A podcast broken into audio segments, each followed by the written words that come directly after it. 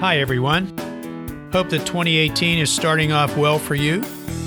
Welcome to the Drill Down with Marty Stetzer. This podcast is part of our EKTI Oil and Gas Learning Network and brought to you by Oil 101, our free introduction to oil and gas.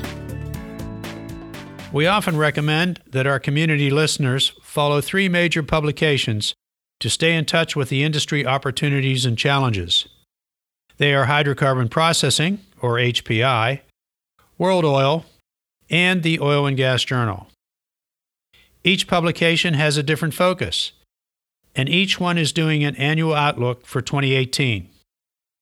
As the first in a series today, we're presenting a 13 minute executive summary of a recent one hour HPI webcast on the positive future outlook for downstream investments.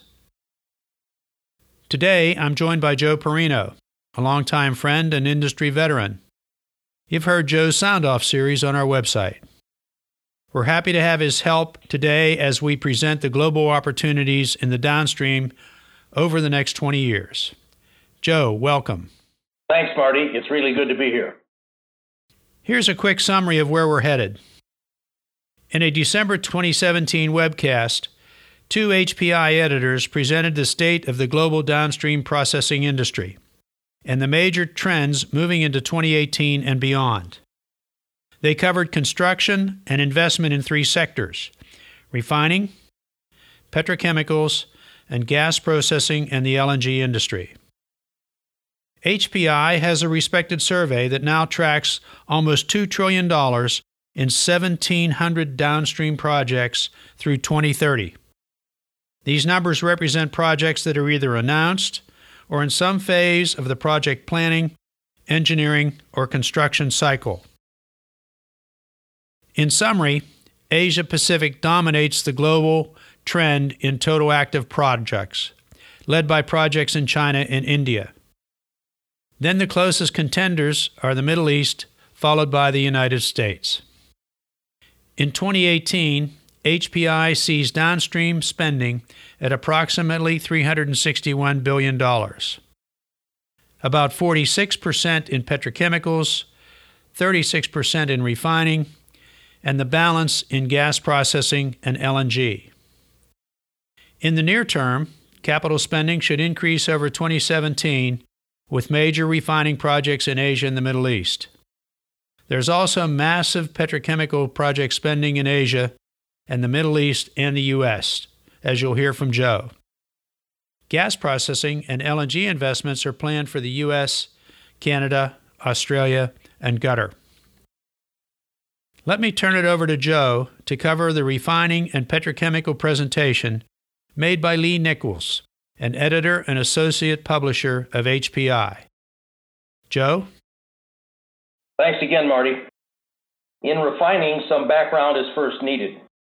Depending on the forecast, global oil demand is expected to increase from 95 million barrels per day in 2015 to somewhere between 99 and 102 to 103 million barrels a day by 2021 or 2022. Within that same time frame, HPI is tracking about 7 to 8 million barrels a day of new refining capacity that should begin operation. Now, over the past year, that is 2017, some 70 new refining projects were announced.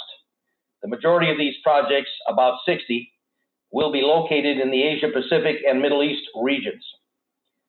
There's an increase also in the integration of refining with petrochemical operations especially in grassroots projects. There are also numerous investments to increase energy efficiency, crude oil processing flexibility, sulfur reduction, and a number of other initiatives basically making refineries more complex. China is continuing to build out their refining capacity. Some will be the largest in the world. We're also seeing a big and new trend in China, and that is integration of refining and petrochemical operations. I should add also that the major refiners in China are squeezing out these small teapot refiners who have been disrupting the market with uh, non spec quality products. Now for petrochemicals. HPI sees strong growth in the petrochemical sector through the rest of the decade. In 2017, 50% of the announced downstream projects were petrochemicals. HPI now tracks more than 330 new petrochemical projects announced over the past three years. And they represent well over $100 billion in total capital expenditures in Asia Pacific, the US, and the Middle East. Those three regions combined equal about 70% of all the total active petrochemical projects, roughly 325 projects. There is some concern about overcapacity in the US. However, the growing demand in Asia Pacific will be met by billions of dollars of new petrochemical capacity, one way or the other. About half of the Asia Pacific petrochemical projects are in China. To satisfy demand, China will add nearly 15 million tons a year of ethylene capacity by 2025. The majority of the plants will also produce polyethylene. There's also a big surge in demand for polypropylene. To satisfy the polypropylene demand, China has also invested heavily in the construction of unconventional processing units like coal to olefins, methanol to olefins, and propane dehydrogenation plants. The U.S. petrochemical industry is in the midst of one of the largest expansions ever to occur in North America, building an incredible amount of ethylene and ethylene derivative capacity. Most of that product will flow to Central and South America, continuing the trend that refining has of exporting refined products to Central and South America due to their limited refining capacity. The total announced capital investments have eclipsed 135 billion in projects like capacity expansions, upgrades, plant restarts, and greenfield facilities. A very large percentage of that U.S. investment will be made by foreign firms, such as Saudi Aramco partnering with ExxonMobil here in the Gulf Coast. The leader in the Middle East for both refining and petrochemicals will continue to be, of course, Saudi Arabia. They intend to nearly triple their production of petrochemicals from about 12 million tons per year to roughly 34 million tons per year by 2030. Thanks for that summary, Joe. Now, on to the LNG story. It was presented by Adrienne Blume, an executive editor of HPI and the editor of Gas Processing Magazine. According to HPI's data, current global LNG production capacity is just under 340 million metric tons per year. By contrast, 2016 LNG demand was measured at only 265 million metric tons. This obviously shows a large oversupply imbalance. Adrienne then covered each major supply point that was considering expansions. Some of the expansions that are on record are equivalent to a new LNG train coming on stream every two or three months over the four year period from 2016 to 2020. For example, in 2017, the U.S. alone announced over 40 LNG export terminal projects. This accounts for an investment of about $200 billion. By 2020, HPI expects about 72 million tons per year of LNG capacity to begin operation in the U.S. A January 21, 2018 FuelFix article cited that the U.S. could become a net exporter of natural gas in 2018. This would be for the first time since 1957, now due to an increased sale of LNG and natural gas to Mexico. Additionally, the U.S. is already shipping LNG to at least 20 foreign markets.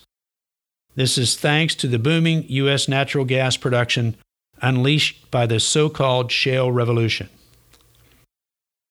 Canada has also announced over two dozen LNG export terminal projects at a cost of more than $170 billion. However, only a fraction of that amount could be built.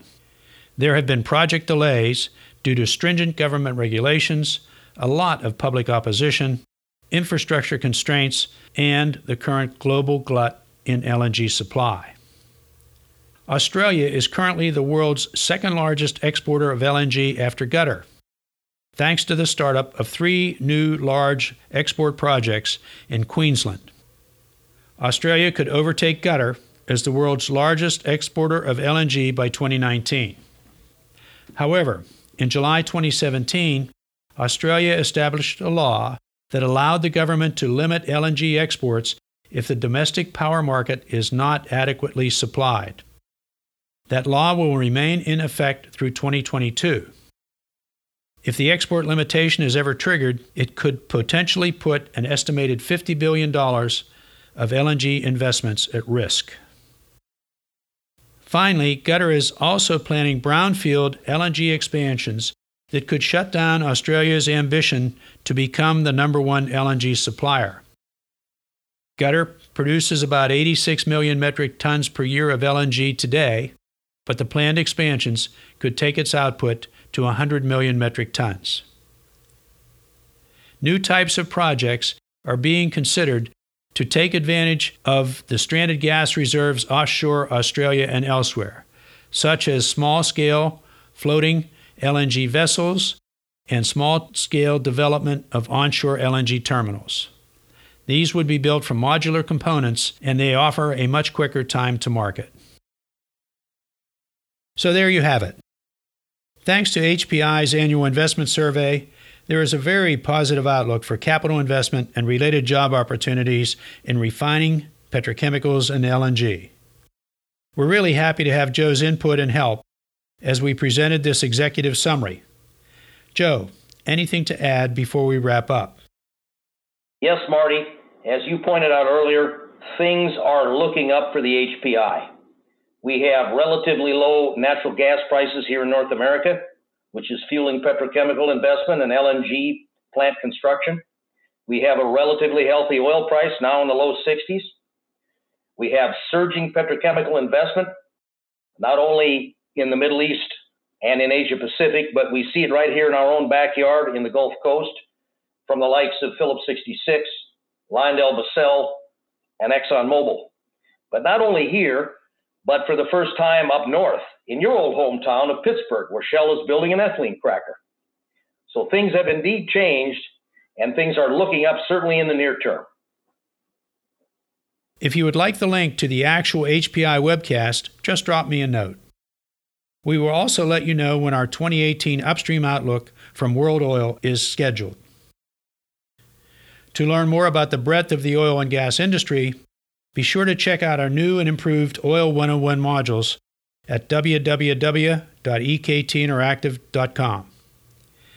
We're now offering a mobile ready version of our popular 10 part Oil 101 series and a cost effective design for your corporate LMS system. Let us know if you're interested, and thanks again for listening.